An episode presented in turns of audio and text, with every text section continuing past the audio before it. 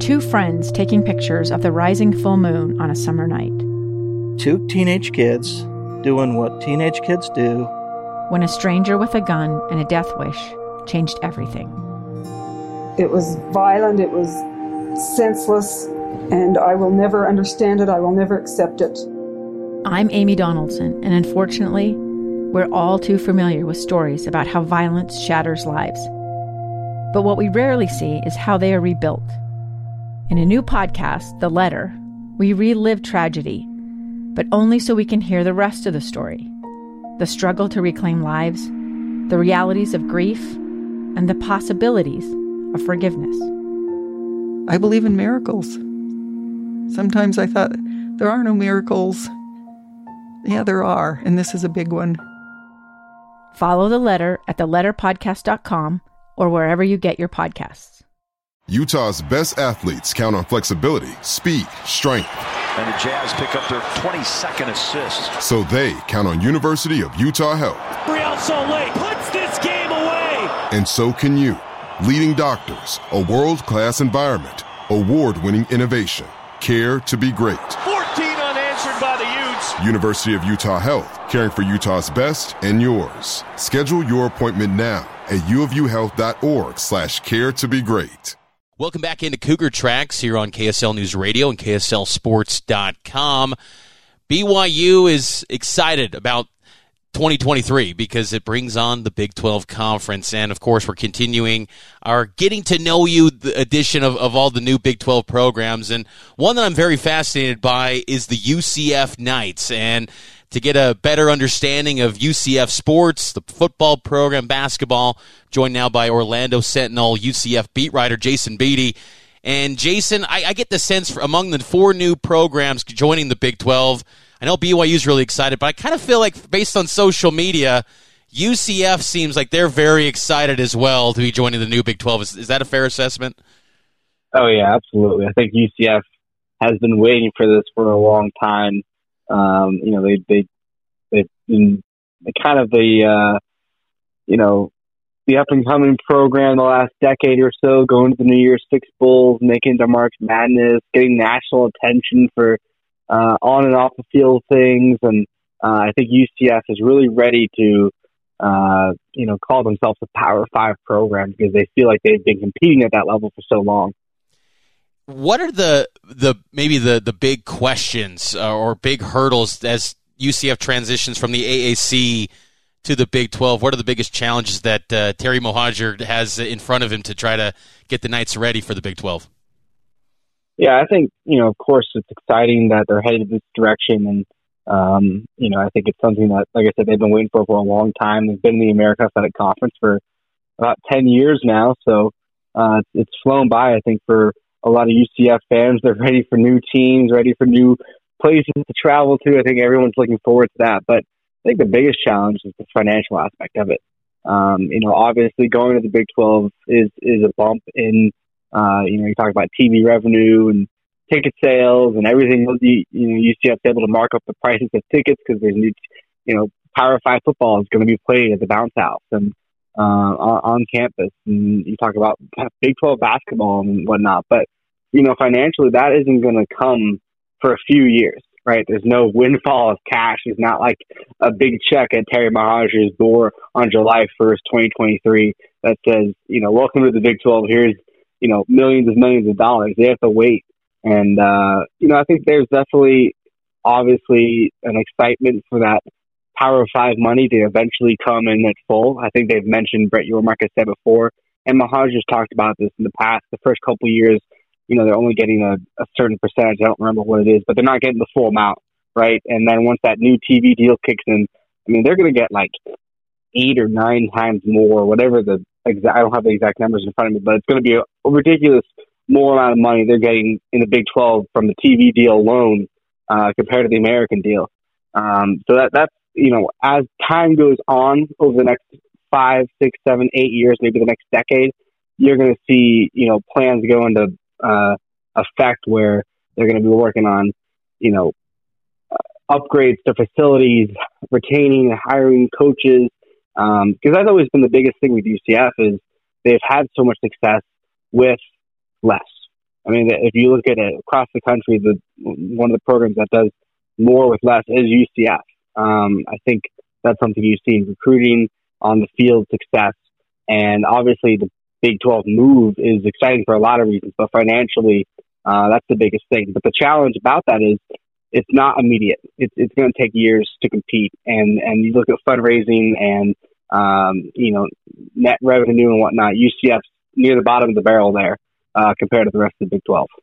Uh, I'm curious too, Jason. When you when you mentioned the the fundraising component, I, I, think back to I had a conversation last spring with Bob Bowles before before he stepped away at the Big 12 spring meetings, and he, you know, in, one of the common themes I think the national college sports writers have talked about is UCF's enrollment, how it's huge, and it can be uh, a, really a huge alumni base that could eventually become, you know, loyal donors. Has that? Is there still optimism that that's that's growing since this move to the Big 12 that uh, that fan base is becoming larger and uh, the fundraising efforts are, are, trending upward as they head to the Big 12? Yeah, I think so. I think, um, you know, UCF announced a new fundraising uh, initiative, uh, you know, last March. And uh, I'm trying to remember the name of it exactly. I don't, oh, Mission 12, that's right. So Mission 12 is the fundraising initiative that lo- they lost they launched about a year ago. Maybe we're coming up on a year, maybe eight or nine months ago. And uh, that's obviously themed towards the Big 12, right? Mission 12, uh, going into the space theme that UCF likes for their annual space game as well. And, um, you know, I think when you look at UCF's financial fundraising problem, they do a really good job, right? They, they obviously fundraise at a high level. That was something Danny White, the previous athletic director, did very well. Um, you know, they obviously have facilities that stand up and uh, you know compare I think fairly well to some other programs in in the state and maybe in the Big 12 even. Obviously the the bounce house FBC Mortgage Stadium is, is one of the smaller ones but it's still uh, a great atmosphere. But you know you, you look at the financial fundraising aspect of it I think UCF has two paths to go down. They need to either cast a wider net right? They have like 300,000 living alumni with an average age of like 40 or 42 years old, really young alumni base. Or they need to increase the amount of money they're getting from their donors right now. And I think they want to do both, right? You want to increase the number of people who are donating and also increase the amount of money that's being donated by those people. Um, but I think really key is, um, you know, making it important and, under- and expressing the importance of fundraising in the Big 12 uh, and competing with some of the Big 12 schools in that area. So they definitely have a strong foundation. Uh, they have something called the Shareholders Society. It's kind of like the uh, special club for donors, I suppose, right? And there's levels to it. You know, I think the bottom level is twelve thousand dollars uh, annually over you know five years or something like that. Like you commit a certain amount annually up to a total amount, and there's different levels to that, right? So you know, the top levels, close to the AD and, and so on. So they're definitely uh, headed in the right direction in fundraising, but they have a long way to go. I'm curious too, Jason. Uh, you know, one of my favorite uh, trips during BYU's time as an independent was back in 2014 to the Bounce House. That was a really good game. It was, you know, just a random game. BYU UCF on a Thursday night. I think Reese Davis was on the call. It was a, a great atmosphere. You talked about that. I'm, I'm curious. Can you paint the picture for BYU fans. They're going to want to make the the trip to Orlando because they're naturally going to like it. Just just a heads up, LDS people, more LDS people, they love Disney, so they will be coming in droves to Orlando. There's a lot of a lot of LDS people uh, in in uh, Orlando already. I have a sister and and brother-in-law that live uh, down there too, but. Uh, I'm just curious, like, to, to paint the picture of the atmosphere at the bounce house on a Saturday afternoon or Saturday prime time. What what's that like? Oh yeah, no, it, that place it gets rocking, literally. Um, it's it's nicknamed the Bounce House for a reason. It physically shakes uh, when when fans are bouncing up and down and jumping around, and um, you know, obviously BYU's played here before, so I'm sure some of the fans, uh, you know, remember that trip listening. But you know, if you go back and, and look at that 2018 game when College Game Day came to campus for the first time ever, UCF was the top 25 matchup against Cincinnati. And uh, that was one of the loudest games I had ever been to. I mean, you couldn't hear anything. And even though it, you know, it only holds 48,000 people, uh, it, it really is one of the best atmospheres in college football. You know, the whole place shakes. The place is just going crazy. Uh, you know, one of the main traditions they do during the games, I guess right before the games, when the team runs out of the tunnel, they play Zombie Nation, and and the whole stadium's just rocking, like literally rocking. if you're up in the press box and you have a cup of water, you can watch the water shake around. So it's just an electric atmosphere, and it's, it's obviously worth the trip uh, from Utah. And, and, you talked about Disney World around the corner, Universal Studios, uh, downtown Orlando, and, and, really UCF. You know, the campus itself is it's, it's, a modern campus. It's beautiful. It's absolutely massive, um, and I think um, it, it's worth the trip, no doubt. Is it? Kind of- I'm Dave Cawley, investigative journalist and host of the podcast Cold. Don't miss Cold's new season 3, where I look into the unsolved disappearance of Sheree Warren, a woman last seen leaving her job at a Salt Lake City office in 1985.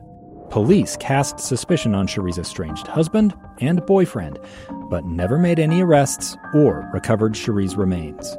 Find Cold Season 3, The Search for Sheree, anywhere you get your podcasts.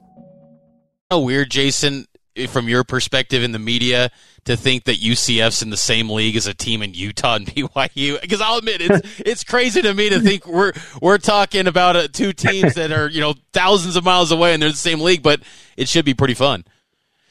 Yeah, absolutely, and I think um, you know if you look at the American Conference, there's definitely some teams that uh, it's a bit more regionalized than what the Big Twelve is about to become, but uh, it is it is exciting. It's really exciting. I'm I'm excited to visit some new cities I've never been to and some new college towns. I think you look at the cities in the American Athletic Conference. You're talking about Memphis and Philadelphia and uh, you know obviously Orlando and Tampa and and you go to some of those college towns in the Big Twelve. I don't think UCF fans are are ready for that. I mean uh, that that's that's really exciting for myself as well. Yeah, it's it's going to be a lot of fun. I'm curious with the UCF football because I can vouch for what Jason's saying, Cougar fans. It, it is a electric atmosphere. That experience in 2014 was outstanding. And how has Gus Malzahn um, maybe put his mark on this program? Uh, you know, because Scott Frost came in and, and did an f- extraordinary jo- job reviving it from 0 and 12 and, and building it back up to a national contender. And then Heupel did a fantastic job as well kind of but it kind of kind of got sideways a little bit at the end. Saw that at the Boca Raton Bowl in 2020. But uh, how's Malzahn doing? Where do you think the football program is trending in heading into the Big 12?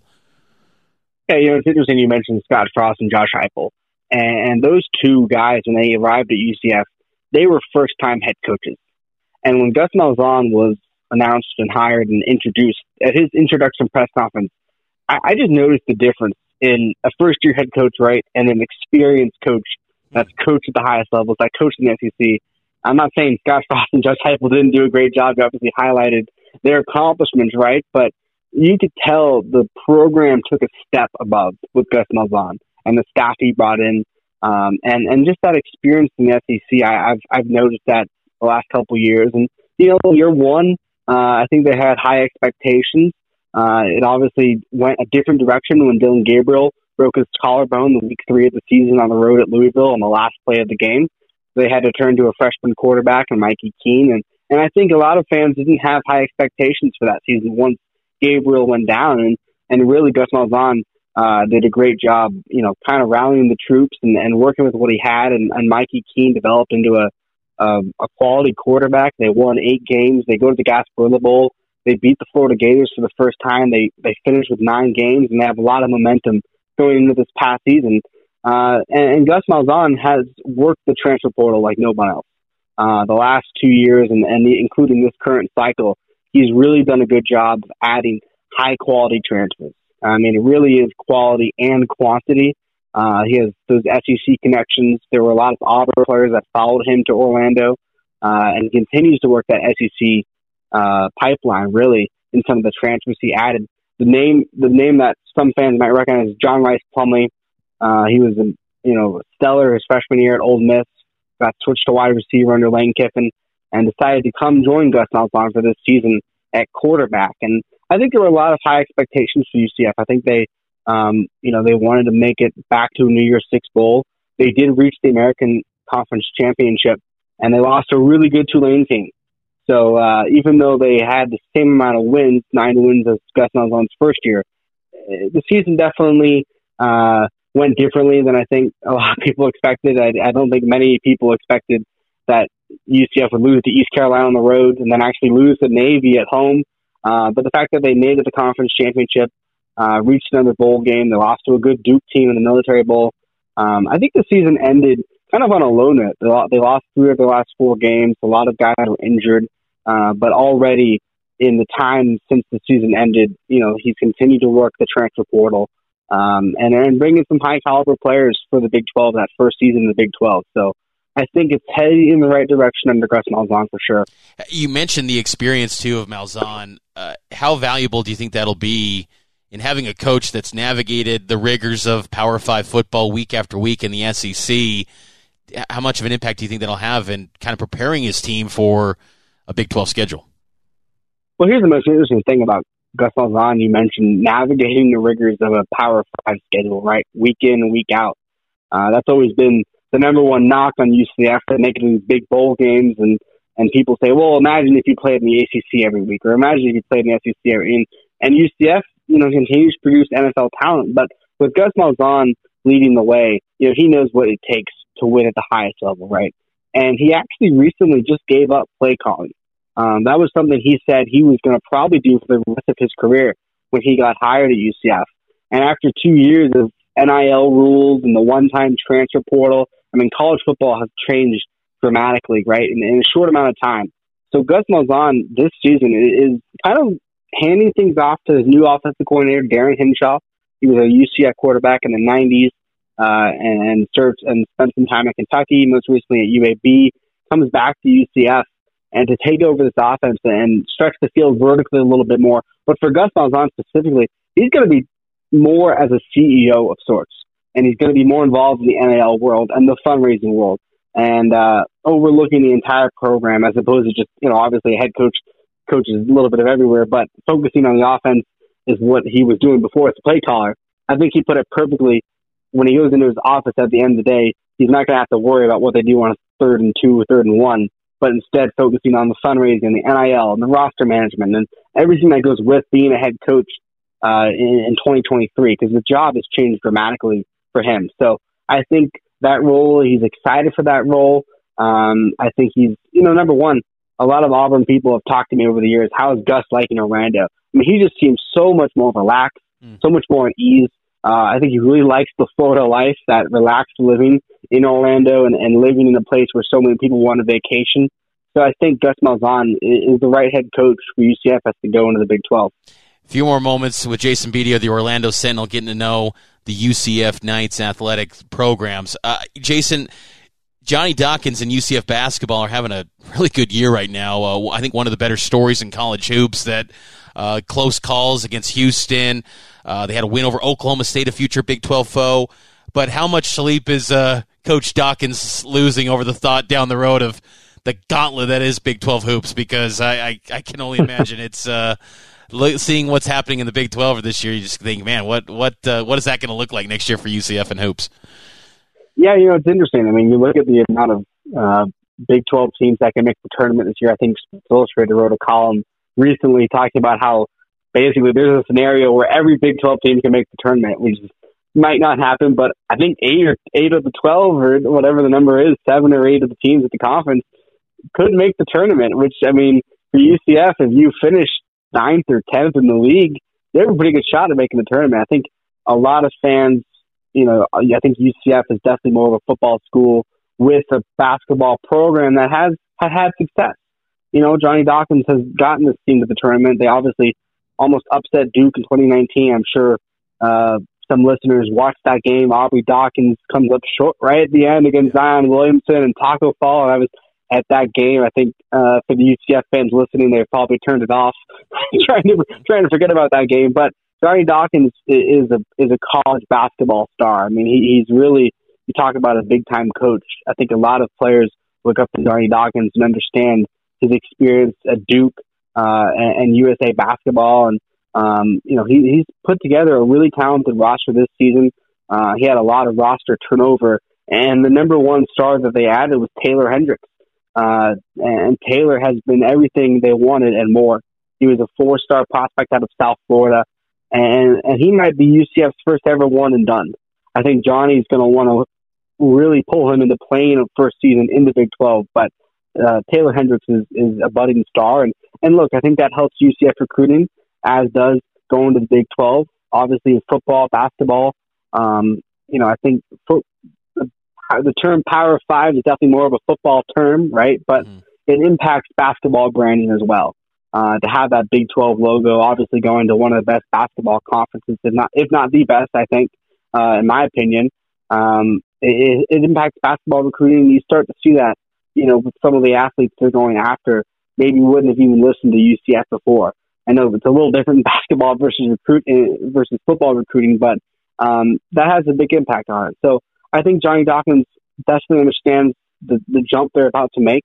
Uh, but I think that Oklahoma State win, the Bahamas, was big for for not only Johnny Dawkins and his team, but probably the fan base to go, okay, we can, you know, if, if we if we build the right pieces together, you know, they can compete. But obviously, the Big Twelve is a juggernaut, and it's it's going to be uh, definitely a learning curve in terms of competition. I'm curious too, Jason. With uh, you know, I'm always fascinated by the. I've been trying to get to know a lot of the Olympic sports programs too, because uh, you know BYU is always pretty proud of their Olympics, and they want to try to go into the Big 12 and and compete in those. What's the Olympic sport at UCF that maybe no one talks about that uh, really has been a power or is maybe best positioned to step right into the Big 12 and maybe contend and be in the upper crust? Yeah, that has to be softball. Mm. Um, you know, you look at last year, the run they made, they hosted a regional, uh, and they and they beat some Big Twelve teams uh, last season. I, I don't remember. I don't have the schedule in front of me, but I remember them, uh, you know, sharing some uh, a graphic that had. I think they went two or three and zero oh against Big Twelve teams. It was kind of a a funny graphic, but um, you know, they were obviously still the American, but uh, they they uh, the softball team and, and the program they're building. They have a superstar in Jada Cody, one of the best players in the country. Uh, they they made the NCAA tournament last year, hosted a regional, beat Michigan, advanced to a super regional, and of course ran into one of the best teams of all time. Not just this past season, but one of the best teams of all time at Oklahoma in the super regional. They actually scored a run which I, I know that sounds really like, wow, congratulations on scoring a run. But you look at that now, if you watch softball, you'll understand what I'm talking about. Number one, Oklahoma last year yeah. Didn't give up that many runs, and uh, they ran into them in the Super Regional. But I think of the the the entire body of work the last few seasons, I think out, outside of football and basketball, softball is a, is a, I mean maybe even better than basketball. They'll be able to compete in the Big 12 right away uh, because of the program they're building there. You can follow him on Twitter at the Real Beede. He's Jason Beede, and check out his bylines at the OrlandoSentinel.com. Jason, appreciate all your time and uh, giving us out here in Utah a, a, glimpse into UCF athletics. And I'm sure we'll cross paths maybe in football media days and whatnot. It's going to be a lot of fun. I'm looking forward to it. Absolutely, I'm, I'm looking forward to making the trip out there too. I've never been over there before. You'll enjoy it out here. It's it's uh it's an awesome part of the country. Let I, I think we can all agree we're all just anxiously waiting for that Big 12 football schedule. Like, bring it on, Yormark. We need that football schedule so we can get the planning going. But uh, if, if BYU and UCF do uh, play in Provo, it'll be a good time. You'll have you'll have a great time out here in Utah. But thanks again, Jason. Thank you so much. Really appreciate it. I'm Dave Cawley, investigative journalist and host of the podcast Cold. In October of 1985, a woman named Sheree Warren left work at a busy Salt Lake City office to meet her estranged husband at a downtown auto dealership. She never made it home. Sheree's car surfaced weeks later in Las Vegas. In the parking lot of a hotel casino. No one knows how it got there. Strange. It was strange. Both Sheree's estranged husband and her boyfriend raised suspicion for investigators. I kind of thought that he might have done something. But no arrests were ever made. In Cold Season 3, we dig into double lives, make new connections in the case, and examine the difficulty raised by reasonable doubt. We want answers just as much as anyone else. They have creeps like that now, too, so nothing's changed. That's the new Cold Season 3 The Search for Sheree, now available anywhere you get your podcasts.